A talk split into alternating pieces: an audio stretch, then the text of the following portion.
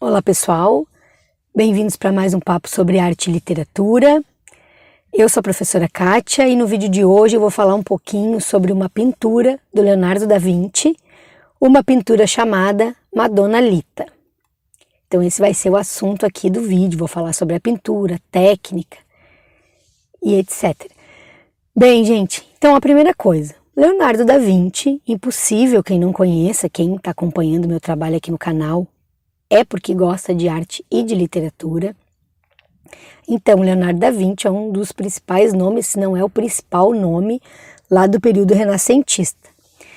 E esse quadro, gente, Madonna Lita, ele foi um quadro que foi pintado entre 1490 e 1491. Muito provavelmente ele passou esse tempo todo fazendo esse quadro, porque vocês sabem, né? O Leonardo da Vinci procrastinava o trabalho dele, ele não conseguia se concentrar para terminar uma obra assim rapidamente. Enfim, e tem um, uma curiosidade sobre esse quadro, gente, que é a seguinte: até hoje tem uma suspeita de que esse quadro não teria sido feito pelo Leonardo da Vinci, que esse quadro teria sido feito talvez por alguns pupilos do Leonardo da Vinci, daí eles não têm muita certeza, poderia ter sido um pupilo chamado Giovanni Antonio Boltrafil, ou também poderia ter sido feito pelo Marco de Angiono, também era um pupilo ali do Leonardo da Vinci. Então, por que, que eles acham isso? Eles acham isso porque tem algumas características que fogem um pouquinho da pintura do Leonardo da Vinci, mas é um enigma, não se tem certeza e nunca vai se ter. A pintura tem muito mais características parecidas com as outras obras do Leonardo da Vinci, então a gente conhece Madonna Lita como sendo uma pintura do mestre Leonardo da Vinci. Bem, vamos pensar um pouquinho na técnica, né? Nesse período ainda a gente não tinha a tinta a óleo, ela ainda não tinha sido inventada, então Leonardo da Vinci vai pintar esse quadro com a técnica de têmpera, têmpera sobre tela. Bem, têmpera é aquela técnica que, ele, que o pintor utiliza pigmentos naturais e utiliza, infelizmente, muitas vezes a clara do ovo para dar o brilho, e isso é um problema, porque com o passar do tempo a pintura acaba sendo danificada. Como a, a, a, nossa amiga aí, a Madonna Lita, ela está danificada, né? Devido a esses materiais que foram utilizados.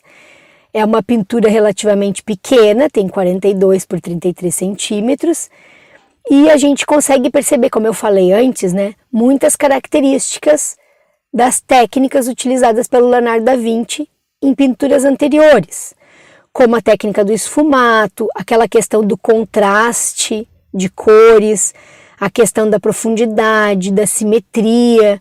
Então, a, aquele, aquela paisagem atrás do quadro é uma característica muito do Leonardo da Vinci. Então, por isso que no fim os críticos acabaram assim entrando num consenso maior como, as, como sendo essa obra do Leonardo da Vinci. Enfim, o que, que a gente vê nessa obra? A gente vê nessa obra chamada Beleza Divina. Ela é uma obra que tem uma temática cristã, então a gente tem a Madonna ali, a Virgem Maria, amamentando Jesus Cristo. Tem uma característica bem legal de pensar nessa obra, pessoal, que é a seguinte: enquanto a Virgem Maria olha para o seu filho enquanto amamenta, o filho não olha para ela, o filho olha para o espectador. E aí tem uma suposição para ele ter pintado o menino Jesus dessa maneira, não olhando para a mãe, mas olhando para o espectador, que seria a seguinte: de que, o, de que Jesus Cristo já sabia desde bebê que aquela mulher então serviria de mãe para ele, né, para criar ele, mas que que ele que ele teria que se conectar não com ela, mas com as pessoas em geral, como se fosse não dar muito valor à Virgem Maria e dar valor a ela, dar um valor a ela igual como ele dava para qualquer outra pessoa, mais ou menos isso.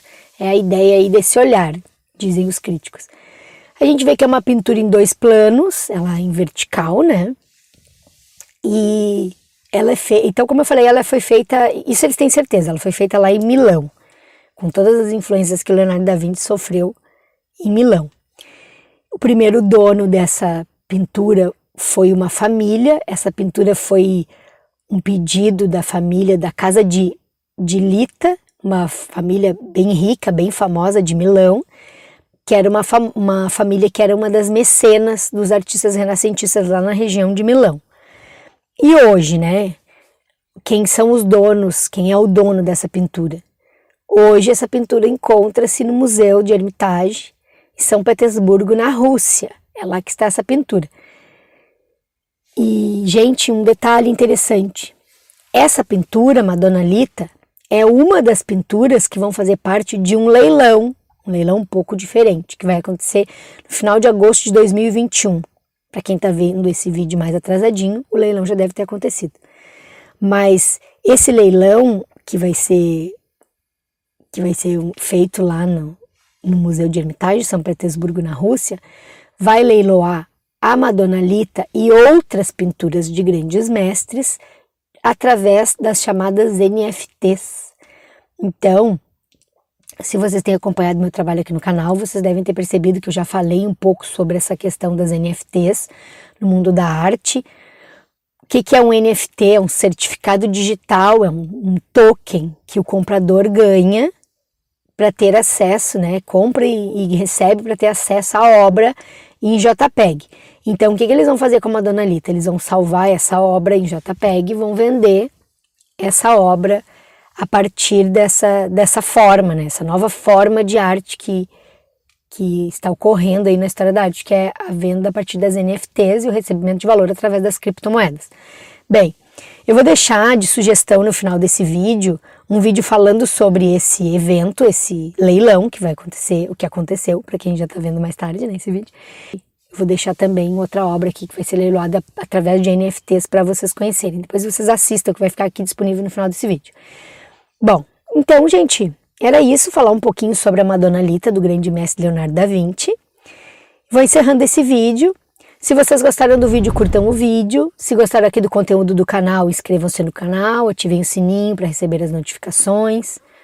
Se tiverem algum comentário sobre esse vídeo, deixem aqui embaixo que a gente conversa. E também quero avisar para quem não sabe, né, que a gente que eu tenho uma página lá no Instagram e tenho uma página no Facebook, então pedir para vocês seguirem o Instagram e curtirem a minha página lá no Facebook. E também para aquelas pessoas que querem apoiar o Boteco financeiramente, vocês podem fazer isso clicando nesse botãozinho que está aqui embaixo do vídeo, que é um botãozinho chamado Seja Membro. Cliquem aí para vocês saberem como vocês podem fazer para ajudar aqui o Boteco, apoiar aqui o Boteco. Antes de finalizar esse vídeo, um último recadinho sobre as minhas aulas para aqueles alunos que estão estudando para a prova da FUVEST da Unicamp. Para os alunos que estão estudando para o vestibular, para a prova da FUVEST da Unicamp, eu montei grupos de estudos onde nós vamos estudar as leituras obrigatórias, nós vamos analisar os livros das leituras obrigatórias. Quem quiser participar desses grupos ou tirar dúvidas, saber como eles funcionam, pode mandar um e-mail para o meu e-mail particular e pode mandar uma mensagem, ou né, pode mandar uma mensagem lá para o Instagram do Boteco que eu respondo. Eu vou deixar as formas de contato aqui no vídeo, mas também vou deixar na descrição para quem precisar. Dito isso, eu vou parando por aqui. Agradeço quem ficou até o final do vídeo e até a próxima.